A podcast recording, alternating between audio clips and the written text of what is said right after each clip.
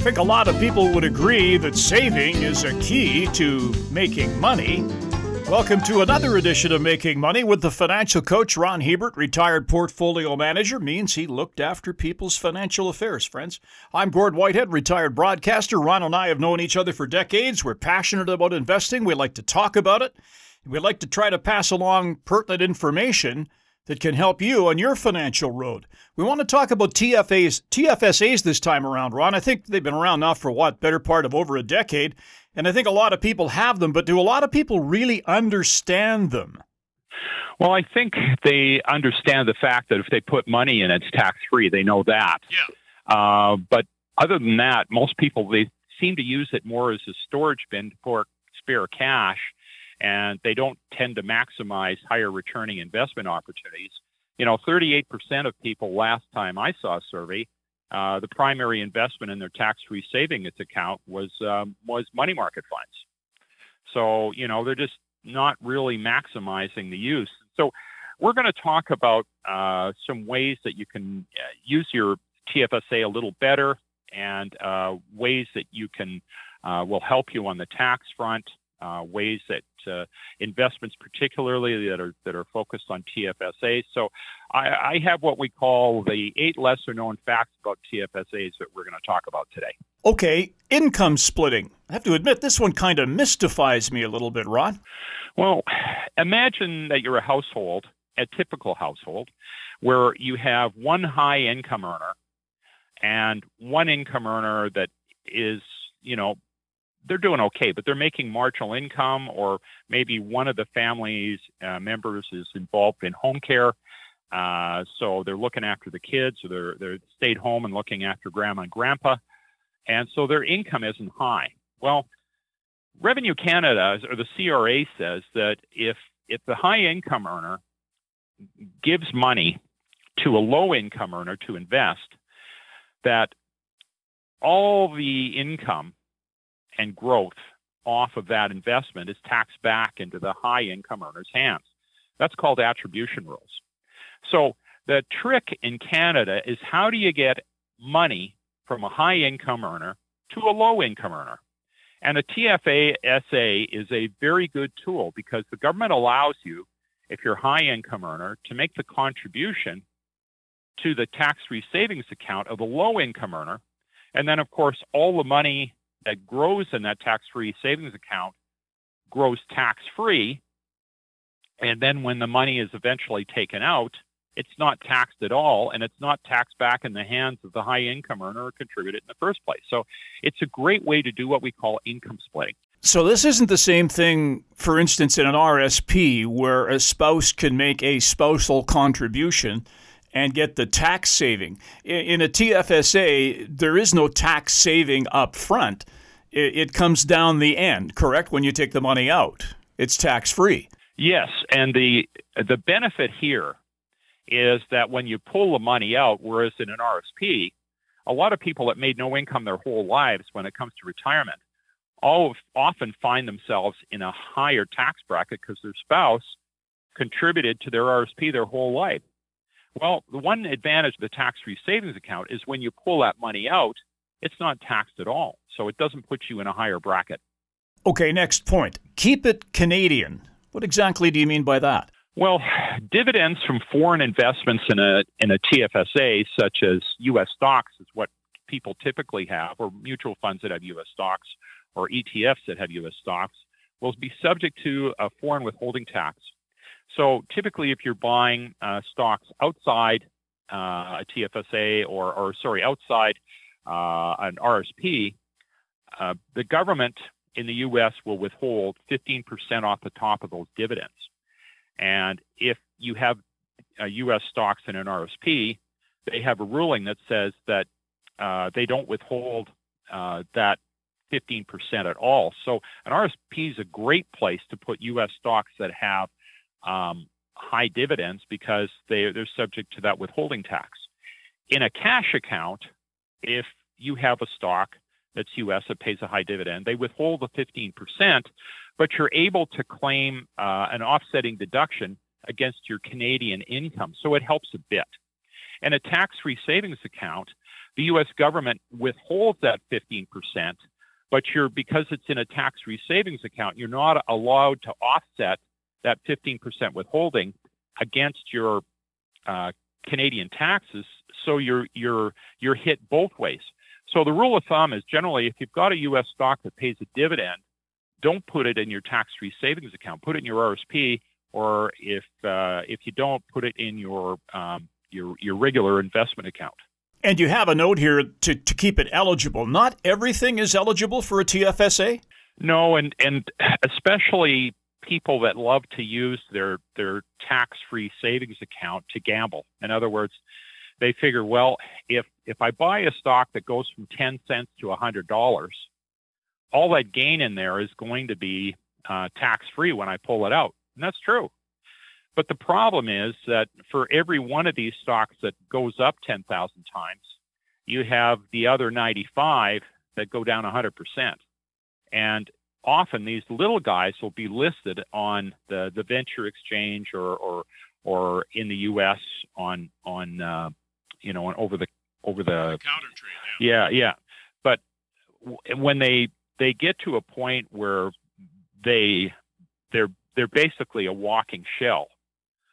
Uh, what happens is they lose, and if they get kicked off one of those exchanges, often they lose their eligibility to be in a tax-free savings account. So if you have these, what they're called is over-the-counter stocks. So if you have a company, especially that is an over-the-counter stock, and you want to buy it, don't buy it in a tax-free savings account because there's really uh, you uh, you can get some pretty steep penalties for having a non-eligible stock in there. So uh, put your non-eligible stocks in a in your in your regular investment account because it's it's a pain in the neck to try and get rid of them, especially if if they're not listed and you can't sell them anymore. How how do you get rid of them? You know, then you have to deregister them and take them out, and and it, it's just a big pain in the neck. So be careful about your your eligibility requirements on the investments you put in TFSA. Okay, so next we have there are right ways and wrong ways to take money out of TFSAs, correct? Yeah, money withdrawn from a TFSA is tax free, so that's why a lot of people use it as an emergency fund. But if you take money out this year, um, you have to uh, keep it out for uh, the entire year and you can put it in next year. So suppose when uh, someone puts some money in a TFSA, they put 50,000 in and it grew to 100,000. Well, you can pull that $100,000 out and put the entire 100,000 in in the following year. So let's say you bought an investment that you originally paid 100,000 for and it was down to 50,000. Well, you take the $50,000 out and you're not you can't put the 100,000 back in. You can only put the 50,000 back in. So you got to be careful what you take in and what you take out. So let's take a situation where you have a married couple, Ron. What about successor rules in a marriage if, if one of the spouses were to pass away? And well, when a spouse dies, the surviving spouse becomes what's called the successor holder, and investments can continue to grow and be rolled over into the successor's tax free savings account. Now, successors are only spouses, and that includes common law partners, can be named as a successor uh, of a TFSA, which allows you to, to roll that uh, TFSA into the surviving spouse's account. Now, you can have beneficiaries. So, uh, Gord, let's say I pass away and one of my kids is a beneficiary of my TFSA. Well, the TFSA has to get deregistered and the proceeds in the TFSA have to be passed on to to the beneficiary. So you, they can't roll it over into their tax-free savings account, which isn't such a terribly bad thing, uh, because the money still rolls over to them tax-free. But frankly, as a spouse, you get the rollover, and you get to continue leaving that money to grow tax-free in the tax-free savings account for as long as you can, as long as you can do so. So, some trips and ticks on TFSAs. Ron, what about a, a, situation where you don't have, maybe you don't have the extra scratch laying around this year and you can't make your contribution to your TFSA in this calendar year? You have a carry forward provision, right? Yeah, since contributions can be carried forward, most people don't realize that if they haven't made a contribution uh, since they turned 18, um, you can carry those contributions forward and use them. And it's especially helpful If you win a lottery, you sell a business, uh, you get an inheritance from from your your parents, and all of a sudden you've gotten an, uh, a large chunk of money, and you're trying to figure out how to invest it. Well, especially take a look at the carry forward rules because you probably you could have up to seventy five thousand five hundred dollars uh, worth of contribution room in your TFSA, and you can make a lump sum contribution. Same thing's true actually with the RSPs. You can go back and uh, generally on your uh, documentation that you get from the CRA every year, it tells you um, what your RSP contribution is and and your carry forward. So if you find you've got a ton of carry forward, um, not a bad idea to, to, to use some of it because uh, especially with the tax-free savings account, well, there's 75,500 that can now grow tax-free for you instead of being in an account that's tax. For some, this might beg the question: What about taking money out of an RSP to put into a TFSA? well, investors will pay taxes on investments they pull out of an RSP to contribute to a tax-free savings account. So you can't just do a rollover from one from a, a registered savings plan to a tax-free savings account. You'll pay tax on the way out. Now, not a bad time to do it actually is that if you find yourself in a year where you're not going to pay any tax, you could actually pull money out of an RSP and not pay any tax on it. Well, you could take that money and you could roll it over after you've taken out of the RSP into a tax free savings account where it can continue to grow uh, tax free, and then when it's time to take it out, there's no tax consequences like a like an RSP. So, Ron, what happens when we turn 65 and we reach that age where old age security starts to come in, maybe Canada Pension, other things come into the equation? What happens there? Well, one of the advantages of the TFSA is because the money is tax free, it doesn't enter into any of the calculations on what's called the means test uh, for old age security. So often what happens in an RSP is that when you turn 71, uh, you've got options. You've got to start taking money out. And uh, many people will find that they'll try to delay uh, RSP withdrawals as long as they can because once they've got to start taking significant amounts out of RSP, uh, the means test reduces their old age security to virtually nothing.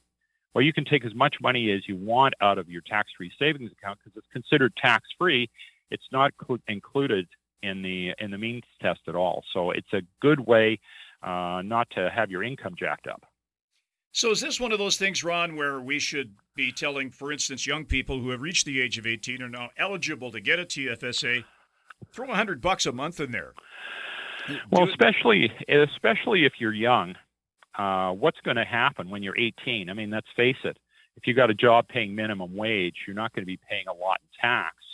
So if you're making RSP contributions, you're not really giving yourself a big tax break because you're not in a high enough tax bracket to, to make a difference. So I tell people that are young that aren't in a high tax bracket, start with the TFSA. And then as you get in a higher tax bracket, you start getting into that 35, 40, 45, uh, 50% bracket. Uh, that's when you want to start contributing to uh, RSPs because the deduction um, means that you're going to end up getting money back, whereas a TFSA, you don't get that deduction. So when you're not earning a lot of income, uh, TFSAs make more sense than RSPs. When you're making lots of income and you can use the deduction, RSPs probably trump TFSAs. So there you go, folks. That's why we call him the financial coach. He's the head coach on this show, by the way. I'm just one of the assistants. Ron Hebert is the financial coach. He's back again next week with more information on making money. If you have a question, remember you can reach us at letsmakemoney.ca or through cfcw.com. We're back next week to talk more about making money. The information presented is derived from sources believed to be reliable. This material is presented for information purposes only and does not constitute investment advice. Before acting on any investment information, a person should seek advice from an investment professional.